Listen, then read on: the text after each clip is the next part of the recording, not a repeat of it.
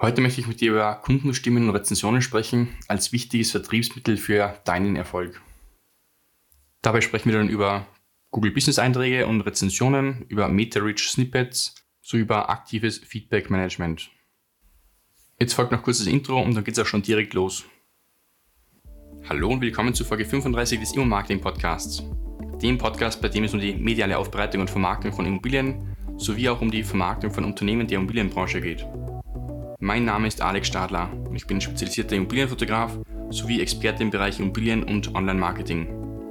Ich freue mich über deine Teilnahme an dieser Podcast-Folge und sage schon mal Danke für dein Interesse und fürs Zuhören. Alle Links und Inhalte zu dieser Folge findest du online unter immo-marketing.click 35. Klick dabei mit C geschrieben. Wenn du den Podcast bislang noch nicht abonniert hast, dann tu dies nun und klick in deinem Podcast-Programm auf Abonnieren oder Folgen. So wirst du dann automatisch bequem informiert, wenn neue spannende Folgen online gehen. Aber nun legen wir los und viel Spaß mit den spannenden Inhalten. Denk mal an dich selbst und an dein eigenes Kaufverhalten. Gehen wir mal davon aus, du kaufst ein Produkt online, zum Beispiel auf Amazon. Was macht man zuerst? Man sucht mal allgemein nach dem Produkt, eh klar. Aber hat man dann mal das Produkt gefunden, was einem allgemein gut gefällt, visuell als auch vor allem von den Funktionen und Produkteigenschaften her, dann geht es eben darum, dass man das Produkt in den Warenkorb legt und die Bestellung abschließt. Doch was machen viele, bevor sie sich tatsächlich den Kauf tätigen und das Produkt in den Warenkorb legen? Mich persönlich gleichermaßen eingeschlossen. Der Großteil wird noch vor dem tatsächlichen Kaufabschluss sich irgendwo Rezensionen durchlesen oder Feedback einholen, ob das Produkt auch wirklich gut ist. Warum macht man das? Dass man sich nochmal Rezensionen oder Feedback durchliest. Es geht dabei um das Thema Leistungen oder Nutzenversprechen überprüfen, sage ich mal. Also klar, man kann eben der Marke grundsätzlich blindes Vertrauen schenken und man kann dem Produkt oder Marketingbotschaften sowie Werbetexten auch vertrauen. Macht man auch speziell dann, wenn man eben die Marke schon kennt. Aber wenn man eben noch keine Erfahrung mit dieser Marke oder diesem Unternehmen gemacht hat und somit noch kein hundertprozentiges Vertrauen aufgebaut hat, trotz Nutzen und Leistungsversprechen, welches in der Produktbeschreibung drinsteckt, dann will oder muss man noch irgendwie die Sicherheit für sich selbst erlangen und sich selbst gegenüber zu rechtfertigen, okay, jetzt kaufe ich etwas Gutes. Und wie macht man das? Also würde man gleichermaßen das Produkt offline vor Ort kaufen, sagen wir mal im lokalen Bauhaus, und ist sich unsicher zu diesem Produkt, dann fragt man eben den Berater oder eben auch den Verkäufer um dessen Rat oder um dessen Meinung. Sag mal, ist das ein gutes Produkt? Passt es für mich und passt es auch für mein Problem? Für mein Anliegen, kann eben damit mein Anliegen, mein Problem auch wirklich gelöst werden. Und dann wird der Berater eben eine Antwort auch liefern und möglicherweise sagen, das ist ein super Produkt, das passt ausgezeichnet, ist genau das Richtige für dich als Lösung eben zu deinem Problem und zu deinem Anliegen. Doch online ist eben so, man kann nicht immer einen Berater online fragen, ob das Produkt wirklich das Richtige wäre für einen, aber man kann eben dann auch andere Kunden und Rezensionen hören oder eben auch lesen und dabei dann rausfinden, ob denn andere Personen mit diesem Produkt, die eventuell das gleiche Problem auch gehabt haben, zufrieden gewesen sind oder auch nicht. Das heißt, Kundenstimmen, Rezensionen und Bewertungen sind eben Vertrauensüberzeuger, die Ihnen dabei helfen sollen, das Produkt oder auch die Dienstleistung mit gutem Gewissen zu kaufen. Also denke jetzt beispielsweise nur mal an Amazon als Online-Riesen. Ich nehme an, du hast da bestimmt auch schon mal irgendwas online gekauft als auch diverse Produktrezensionen vorab auch gelesen. Oder ein anderes Thema, auch bei Hotelbewertungen oder auch bei Unterkünften auf Airbnb und Booking.com. Ich nehme an, auch da hast du schon mal die ein oder andere Hotelrezension bzw. Kundenstimme gelesen, um herauszufinden, was ist bei dem Hotel jetzt gut oder was vielleicht auch Leute eben bekrittelt und gesagt haben, dass eventuell nicht so gut ist. Also das im Allgemeinen ist jetzt mal das Grundanliegen mit der heutigen Podcast-Folge dass Kundenstimmen eben wichtig sind, dass Kundenstimmen externe Vertrauensüberzeuger sind für dich und deine Dienstleistungen oder auch deine Produkte. Eben auch damit für dich relevant im Bereich Immobilien und Online-Marketing. Weil ich gerade Vertrauensüberzeuger gesagt habe, ich denke, Dirk Kräuter hat es mir gesagt, man kann Menschen entweder überreden oder man kann Menschen auch überzeugen. Also überreden wäre, man versucht eben durch viele, viele, viele Argumente und durch viel Blabla und durch viel Text und viele Werbebotschaften die Person auf das Produkt aufmerksam zu machen. Also eben indem ich die Person versuche zu überreden und ständig auf sie einrede. Einfacher ist es aber eben, Personen zu überzeugen.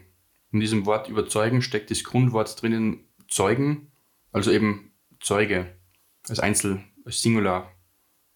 Und da geht es eben dabei, dass ein externer Zeuge als unabhängige dritte Person einer anderen Person bezeugt, dass mein Produkt auch wirklich gut ist. Was möchte ich dir damit auf dem Weg heute mitgeben? Und zwar, dass du künftig auch vermehrt mit Kundenstimmen und Rezensionen in deinem Immobilien- und Online-Marketing arbeitest. Jetzt ist nur die Frage, wie kannst du mit Kundenstimmen und Rezensionen arbeiten? Da gibt es eigentlich etliche Möglichkeiten, wie du das für dich dann nutzen kannst. Beispiel Nummer eins: du bist Unternehmerin oder Unternehmer. Damit gehen wir mal davon aus, du hast auch einen Google Business Eintrag. Wenn damit jemand googelt nach deinem Namen oder eben nach deiner Unternehmensbezeichnung, dann sollte im besten Fall auch dein Unternehmen auf Google erscheinen und damit eben auch direkt schon bei den lokalen Suchvorschlägen ganz oben. Und ein lokaler Suchvorschlag ist eben gewissermaßen ein Google Business Eintrag. Und was man dabei jedenfalls auch schon sieht, neben einem ersten Foto und den Standortdaten sowie den Kontaktdaten, sind vor allem auch die Kundenstimmen. Und da kennst du es bestimmt auch selbst von dir. Du hast schon oft gegoogelt sei es nach einem Restaurant in Salzburg, nach einer Pizzeria in Hamburg, nach einem Makler in München, wie auch immer. Und dann siehst du eben in Google entsprechende Vorschläge und zu jedem Vorschlag, zu jedem Google Business Eintrag hast du dann auch die Möglichkeit, Kundenstimmen und Rezensionen zu sehen. Und wenn du dort ein Restaurant siehst mit zwei von fünf Sternen, vermute ich mal, dass du eher nicht draufklickst oder auch vor allem nicht dorthin gehst. Aber umgekehrt, wenn dort ein Restaurant mit 4,9 von 5 Sternen ist, welches viermal bewertet worden ist, so gehe ich stark davon aus, dass du dieses Restaurant aufsuchen wirst. Oder in erster Instanz zumindest mal draufklicken wirst auf die Detailseite, auf die Webseite. Gleichermaßen gilt es natürlich auch für Makler und Homestager und Ferienvermieter. Und eben zum Thema Ferienvermietung, auch bei Booking.com oder Airbnb, du wirst auch nämlich an mal eine Ferienunterkunft schon gebucht haben und dabei dann auch auf positive Kundenstimmen geachtet haben. Und das Thema Kundenstimmen ist ein ganz, ganz weitreichendes Thema im Bereich Marketing. Jetzt kann ich schon mal ganz simpel, noch bevor ich überhaupt deine Webseite angeschaut habe, schon direkt in Google die ersten Kundenstimmen und Rezensionen zu dir und deinem Unternehmen sehen. Und dabei haben wir jetzt bislang rein über Kundenstimmen gesprochen, die rein beim Google Business Eintrag gelistet werden. Aber es gibt auch sogenannte Meta-Rich Snippets und vielleicht hast du das auch schon mal bewusst wahrgenommen. Es gibt auch Einträge in Google bei den Google Suchergebnissen, bei denen nicht nur der Suchmaschinentitel steht und die Suchmaschinenbeschreibung, sondern auch Sterne an Bewertungen mit ausgegeben werden. Und dazu auch ein Beispiel. Du suchst möglicherweise nach einem Rezept, nach einem Kugelhupfrezept oder Rezept für ein Wiener Schnitzel und dann findest du einen Sucheintrag von, sagen wir mal, guteküche.at. Also was auch ich da gerade bei meiner Live-Suche hier sehe.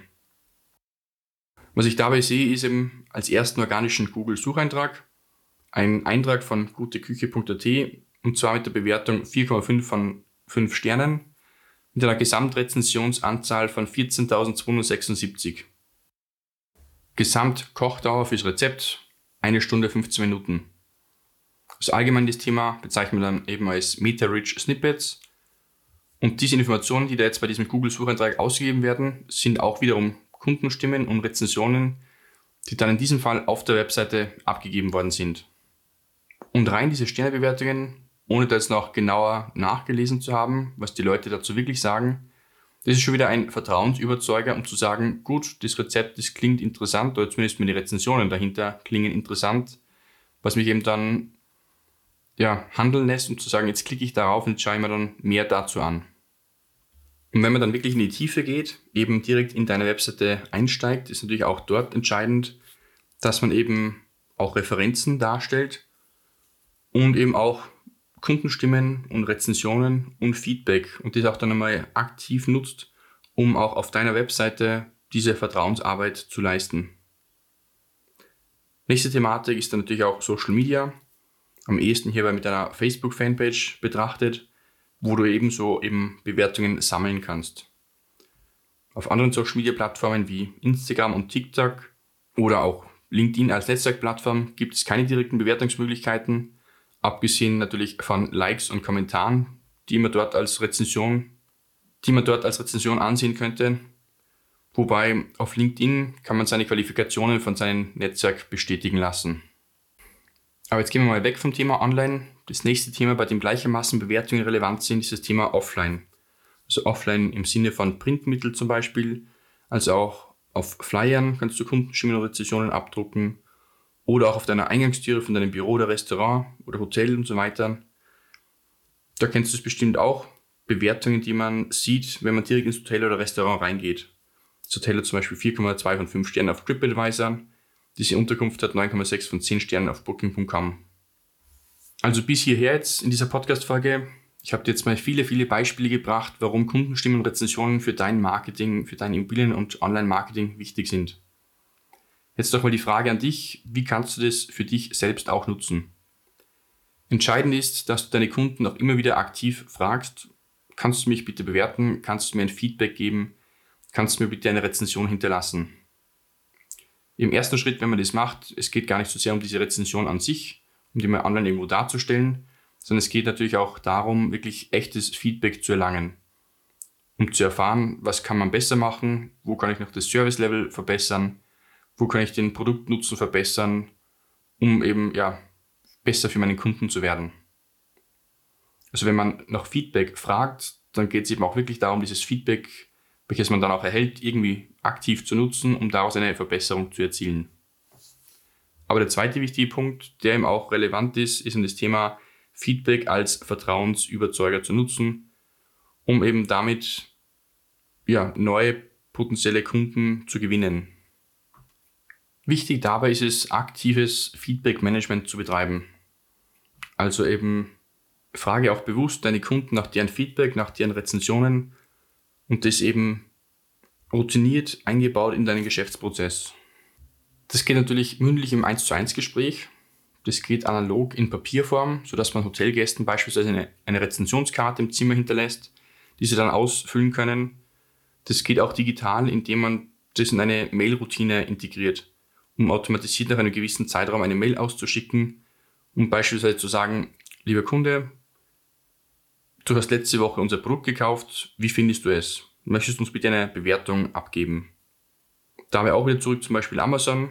Wenn du ein Produkt auf Amazon bestellst, wird ein paar Tage später, nachdem die Bestellung dann bereits bei dir eingetroffen ist, automatisiert von Amazon in einem Mail gefragt, wie bist du denn mit deiner Bestellung zufrieden?